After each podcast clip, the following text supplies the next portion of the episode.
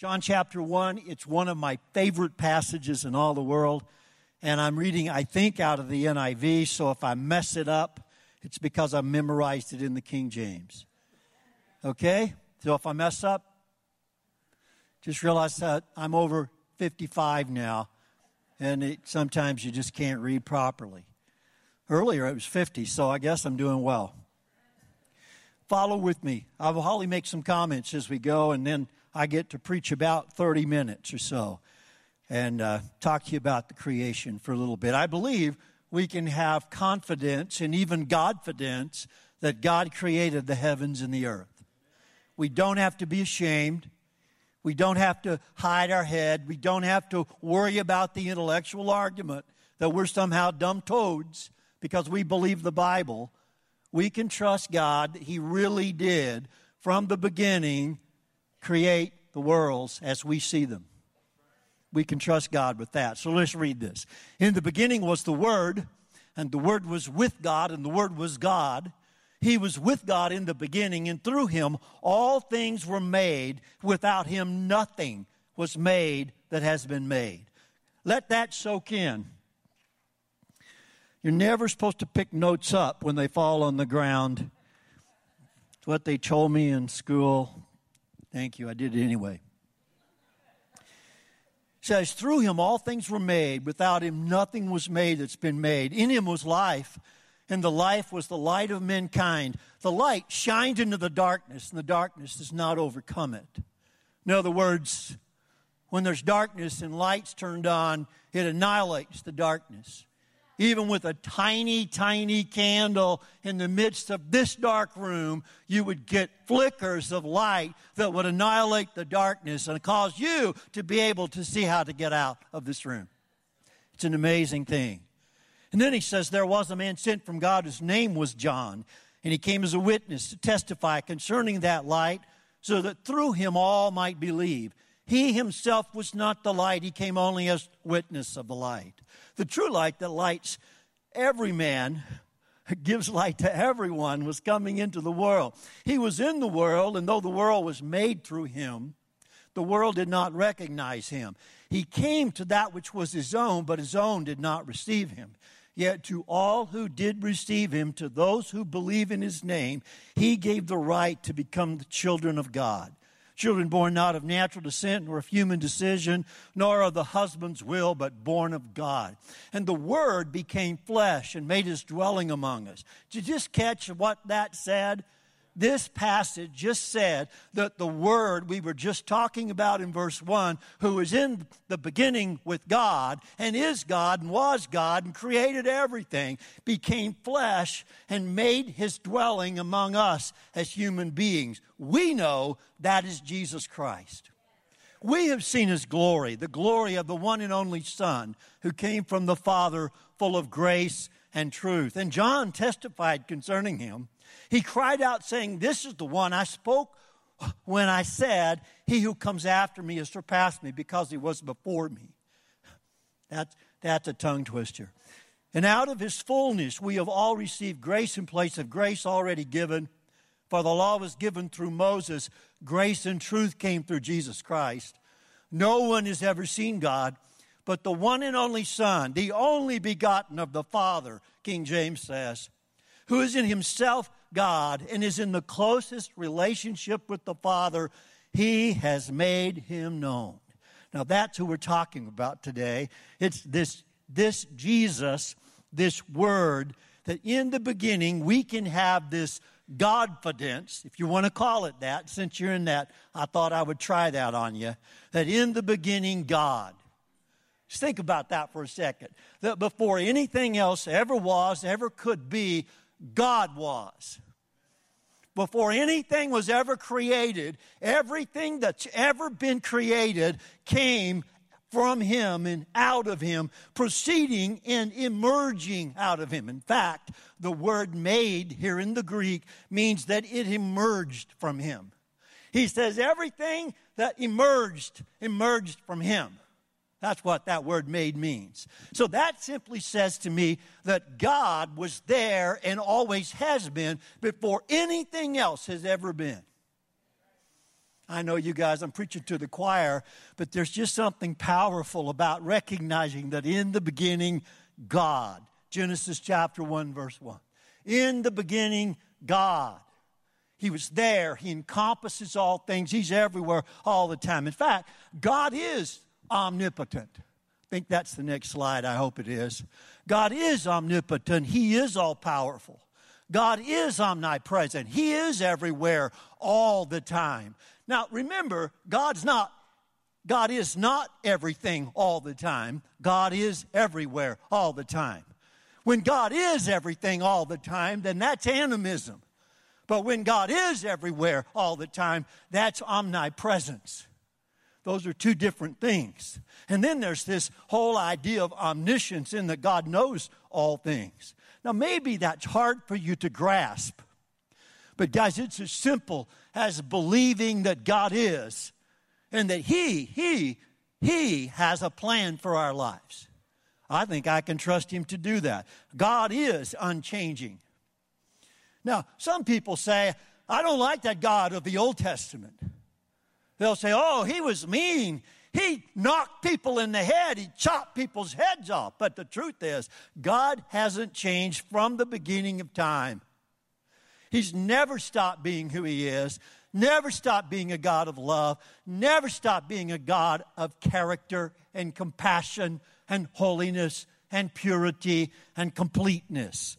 He's always been that way. He's never changed. The God of the New Testament that we like to talk about, who loves us with His grace and gives us favor that's unmerited, is the same God from the beginning of time that created the universe. And you and I can trust that, that God is, God is, God is. He's holy. We could spend a lot of time there. I'm not going to. He is love. He is not a lover. He is love. His whole character flows love. He's not a man that he should lie. I know that sometimes we want to believe that we're like God, but sometimes we just can't tell the truth. Have you ever noticed that? Just turn the news on. I was trying to get some news this morning because I hadn't watched it yesterday at all. And I'm just amazed. I don't think you can believe anybody on the news. You just have to accept that they're lying and hedge for truth. Okay, don't laugh. It's okay. God is not boxed in by time. He lives outside of the whole realm of time. You and I are constrained by time. We're born into the world, we begin dying, and we live till we're dead. And some of us will make it 10 years, 5 years, 50 years, 100 years. But at some point, time will end for us and, and we'll be stuck, so to speak. But not God. God lives outside of time and even encompasses time. That's why God can say to me, You're healed, and I don't get it for somewhere down the road. That's why God can say, I've got your life in my hand. But He knows that everything I go through has an end in time here, and He's encompassed it all. He covers it up. That changes everything for me. All of a sudden, I recognize that I don't have to worry about the future because God encompasses time. I can just believe God is. In the beginning, always has been, always will be. And Abraham, chapter 4, verse 2 of Romans says, Abraham believed God, it was credited to him as righteousness. In other words, as soon as I put my faith in Him, God starts working in my life. As soon as I just admit with my mouth, God is, God will come and change my life. Start listening to me and speaking to me and credit to me as a relationship with Him. That's all Abraham did. Abraham just believed God. Just think about that. Didn't have a Bible, didn't have an Old Testament, no Torah to read from. Abraham was preceded all those things that we can do. He didn't even have a Bible app. I mean, there weren't a hundred translations. He just looked up in the heavens and said, Something created this. Something made this that was an intelligent being, and I think he wants to know me. I believe he's there. And God said, I'm going to give you a relationship because you believe in me. It's as simple as that. Hebrews chapter 11, verse 6 is, is a great passage. And without faith, it's impossible to please God. Because anyone who comes to him must believe that he exists and that he rewards those who diligently seek him. Four simple little phrases, eight words. I believe, God is, I seek, he rewards. Those four words are powerful because they make me realize that if I will cry out to God, he will always answer me. May not always be the answers I want, but he will always answer. Always. We have to be- begin to believe that maybe God is the creator of the world. In fact, I'm positive of it. I can trust it. In fact, most people who don't want to believe that God is not the creator of the world and they reject intelligent design or doing it because they know if they ever admit God created the heavens and the earth, they would be accountable to Him. It would immediately change the focus of their life because if you ever believe there is a God that created the earth, then I was created for a purpose and for a reason. And all of a sudden, I'm not my own, and I can't make my own rules, and I can't do what I want to do. I have to surrender to the one who created me and gave me the design to be who I'm supposed to be. That changes everything when I believe God. And they're mostly please forgive me.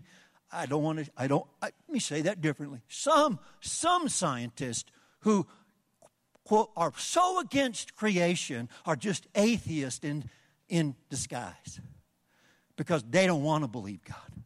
They don't want to believe there's a God. They want to live out their life like they want to live it. They want to do what they want to do. They want to be what they want to be. They want to live in a hedonistic society without retribution or out any subjection to a holy, righteous, pure, complete God. They just want to reject that and do their own thing. Yet He's the creator of all things. Everything emerged out of Him. Nothing was made that was not made by Him. In the last count, I just read this the other day. In the last count, a, a human body, I'm sure mine's typical. When I was 16, I was six foot two.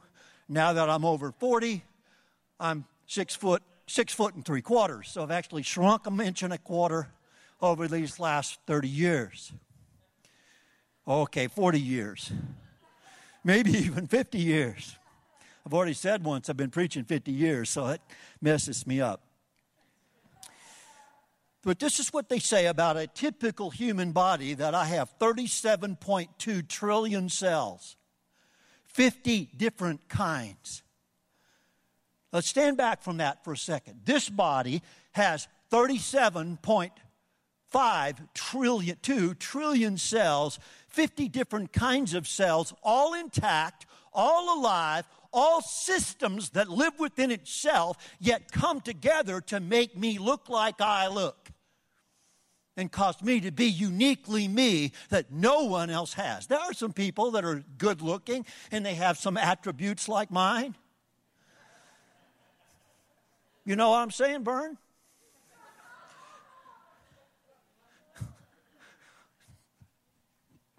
I'm just telling you, each is independent. They live by themselves, yet together they have the distinct qualities that make me human. And not only that, there's like seven systems within this body that all do different things, and every one of them has the same DNA that's different than yours. Tell me that just happened. It didn't just happen. God created man. God created every living being and everything that's not living. It all emerged out of him. Get this passage. I got a little preachy there. Please forgive me. I'm trying not to do that. Genesis chapter 1, verse 26 says, And God said, Now, I am the Lord thy God, I change not. But he said, Then God said, Let us, let us make man in our own image, in our likeness so that they may rule over the fish of the sea and the birds of the sky and over the livestock and all the wild animals and over all the creatures that move along the ground. So God created mankind in his own image. In the image of God, created them. He created them, male and female. He created them. Sounds pretty significant, doesn't it? God made me in His image. That's why I always say God's nose is as big as New Jersey because He gave me a big nose. I look like my father. I'm sure he's got a receding forehead line, foreline, hairline, whatever that thing is. I'm sure he's got one. I'm just telling you, there's just something about that passage that changes everything. I don't choose what gender I am. I'm either male or female. God created me that way. I can trust it that I'm not a mistake. I can grow up believing that God made me who I am. Just an interesting little thing, kind of cute actually. Please forgive me if it sounds crusty, but it's not. I, I have a grandson named Matthias, and I have, I have three granddaughters. Well, the three granddaughters are the oldest ones, and my daughter in law wanted a boy. That was her first plan in life, was to have the oldest child be a boy. Ah, God was laughing at her because the first three were all girls. She tried to make them into tomboys by dressing them like little boys, but they didn't want that. They wanted pink, they wanted dresses, and they wanted frillies in their hair. But when the little boy was born, he's never wore pink in his life. He'd never put it on. They tie, put a tie on him the other day. He took it off. I'm a man. He, he wants trucks. He wants cars.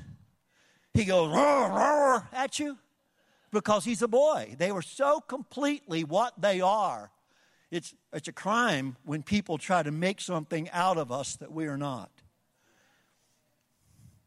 Don't let anybody talk you into that. God created us, male and female, in His image. We are special in His eyes. And yet, God created us with the capacity to sin. I had to throw this in because there's no reason for Jesus to come and provide salvation for people who don't need to be saved. So this passage says in Romans 3:23 that all have sinned and fallen short of the glory of God. The first two people ever put on the earth were placed in the garden of Eden, a place of eternal life. They could eat of the tree of eternal life. They could live forever. Chose to sin, sin against God, but God, before he ever created the universe, was sending Christ to die in our place so that we could have salvation. God knew we would choose. God knew he would give us the right to choose. He knew we would choose sin, but before we could ever be created and put on the face of the earth, God was saying, I'm sending Jesus to die for you. And, and he looked up one day, this, this young man named Nathaniel, and he said, There's the, the Lamb of God. He's coming to take away the sin of the world. And before the foundation of the world, he was the lamb slain. In other words, God's not bothered by sin because he sent Jesus to die in my place for my sins. Though he created me and gave me a plan, he's the one who set up the capacity for us to be forgiven of our sins and to be cleansed from our sins and to live our life victorious in him. Let me tell you some things the creation does for us. The first one is this because of creation, God has a plan for my life. God's got a claim on me. I mean, God's got a right to say, I created you. I put you on this earth. I made you who you are. I made you distinctly you. You've got fingerprints that no one else has. We recognize one another by our looks. Sometimes that's good, sometimes it's just overwhelming. You'll get that in a minute. God gave some people bald spots, and others He gave hair That was supposed to be funny, but Pastor Monty got it. I'm not sure about anybody else. But see, God has a claim on my life because He created me. Light and life, He says, originated from Him. The true life that lights everyone was coming into the world. God has offered us illumination by believing in Him. Isn't it the saddest thing in the world when you meet someone who believes that they are all there is? And that life is done when they turn out the lights and die? Have you ever been in a room with someone who died that didn't know anything about God? I've been in the room with several people when they died. I was there when a lady, her heart was just beating so perfectly in sinus rhythm, and all of a sudden it stopped and it went doom, doom, doom, doom, boom. They come running in. I was watching the monitor. Her family said, Oh no, she's gone to be with the Lord. Let her go. I just prayed for her. That made me feel good. if you missed that. I had just prayed for her and she died. That's, that was my point there. I had one little girl I went to see in the hospital one time, and when she saw me, she started screaming and hollering because she thought I only came when people died. That's the truth, guys. I'm telling you. They had to calm her down. I had to leave the room. She was sure she was going to die if her pastor was there. See, God has a claim on my life. That's why sometimes He's speaking to us and He's calling us and He's drawing us all the time because He has a claim on my life. He created me, He made me, He made me with purpose, He made me with life, He illuminated me so I could see. And then check this next thing is if God created the heavens and the earth, then God is sovereign. God's a sovereign being. In fact, he has total sovereignty over the whole world and over every human being. You say, well, what does that mean? Sovereignty just simply means that God can make the rules and then act accordingly. That's all it is. God can make the rules and then act accordingly. So when God's made the rules, He gave you the ability to choose, said, I will not overstep your choices. If you want to not serve me, I can let you not serve me. You'll pay the consequences for it. It won't be fun, but I can let you. But God is sovereign. He makes the rules and He enforces them. Sin's always destructive, even after I'm a Christian. If I continue to live in sin, it destroys me. Doesn't mean my soul may not go to heaven. Just means that sin is destructive in every case. It always deteriorates us. It always destructs us. It always hurts us whatever is not right by the Creator that He has declared to be sin, it's not there because He doesn't want you to have fun. He's there because He doesn't want you to be destroyed. That's why He placed those rules in our lives and calls it sovereignty. And when I submit to God and say, God, you are my creator, you are my savior, you are my Lord, I can and will serve you. When I make that kind of decision, God will come alongside me and cleanse me from my sin and give me eternal life. Sovereignty, light and life flow out of Him. God always calls him into Himself. Always. The light shines in the darkness. The light shines into the darkness.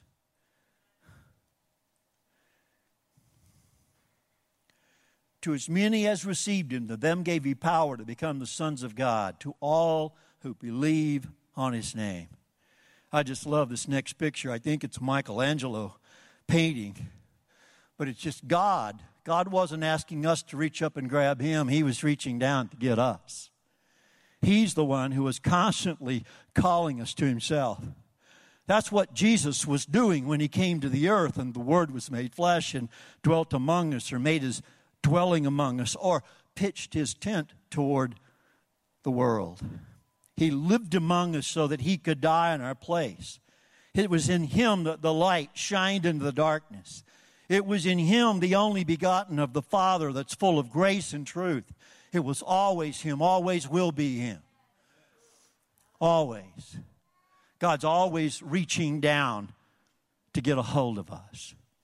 I want to leave you with three quick thoughts but you can take home with you. They're simple. First thing I would suggest that you do is begin to live your life from a biblical worldview that you will accept the fact that Jesus Christ died on the cross and rose from the dead, and that his Father and he were the creator of all things, and that everything that's ever been was created by him. No one on the face of the earth was born out of some kind of obscurity or weirdness. God created all of us, and all of us, all of us have his image in us. Now, if you want to believe you marched out of a primordial slime um, 150 billion years ago, I'm okay with that. If you want to believe that you somehow evolved from an ape, I know some people act that way. I understand that, but they're, but they're not apes. In fact, guys, there are no trans species. You just go out and think about what I'm saying. There aren't any. There's no fossil record of trans species. In other words, they just jump from this, this animal who lives in the trees and goes, oh, oh, oh. that, that kind of animal just suddenly one day became man. No, it's not there. They're just not there. Don't let people lie to you and tell you all that garbage. It's so much easier to believe God created the heavens and the earth and created male and female, He created them. It's so much simpler to say God put everything on the earth. And when I walk outside and look at the world today, I realize God's real. I mean, I look up into the stars, guys, we're still, stars are still being created because God's always creating. We're finding new stars. Why? Because they're so far away, the light's just now getting to us. I wish we could see them all. I make this sound so easy, but it's really that simple. A biblical worldview Christ, God created man. We are fallen. We need a Savior. Christ was reconciling men unto himself not counting men's sins against them. That's why we send missionaries to the world. That's why on Sunday people are asked to give their life to Christ. That's why you and I give and send a missionary to another country that doesn't know Christ. Why do we do that? Because we have a biblical worldview that every single person in the world deserves to hear about the Savior who created everything and then came and purchased us back when we failed and, and got into sin and purchased back I know, I know the Bible says, I know my Redeemer lives. Well, it's Jesus Christ. He's the one who died on the cross and rose from the dead. And then the second thing I would suggest is God will cause men and women to his plan. Remember, we're not the light. I am not the light, and you are not the light. We are witnesses of the light. When he says in John chapter 1, verse 5, I believe it is, it says, and there was a man sent from God, his name was John. He said he came as a witness, witness is martyr. He came as a martyr to, for the light. He was not the light, but he came as a martyr for the light, that all men through him might believe. He said he was not the light, but the true light that lighteth every man was coming into the world. We know that's Jesus Christ, and he calls every one of us to be martyrs for him. He calls everybody to give up everything to follow him. I know some people think we ought to be healthy, wealthy, and wise, and that we never have a problem after we get saved. That's just not biblical. And that everybody gets 70 or 80 or 90 years. That's just not biblical. When I give up my life to Christ, He calls me to die. And His death, for me, might be young. Okay, I'm not young now, so I guess it wasn't for me. My point is this John the Baptist finished his course, ran it, did what he was supposed to do, and what happened to John the Baptist? He absolutely lost his head when he was 30 years old. All at the will of God, by the way. Don't let people cock you into that. When you give your life to Christ, He's got a plan for your life, and it might not be the way some people purvey it. We're martyrs. Christ is the only true light. He's the only one that has the right to choose. And when I give my life to God, He said, If any man would come after me, he must deny himself and take up his cross and come and follow me. Guys, when I deny myself and take up a cross, you know what a cross is? It's an instrument of death and pain. I don't even like this kind of preaching. I don't know why I got there. Who wants to talk about death and pain, Pastor Monty? But the fact is, is Jesus suffered so I could have life. And he has a plan for my life. I was always willing to go any place he wanted me to go. Haven't made it to all the places I'd like to go. I'm just telling you. He's got a plan for your life if you'll surrender to him. The second, third thing I would suggest today as we close, kind of,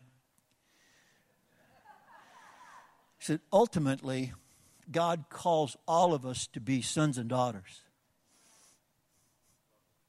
Verse 12. Guys, this is what the this is what creation is about. It's what creation is about.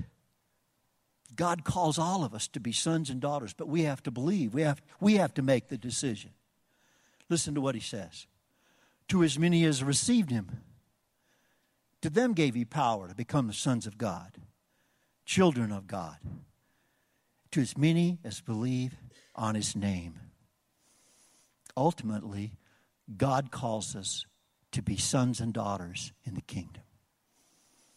Ultimately, God has a plan for our life. Ultimately, God wants us to go share the gospel with every creature. Ultimately, God wants us to believe that every person was created in His image and that every person deserves to know Christ.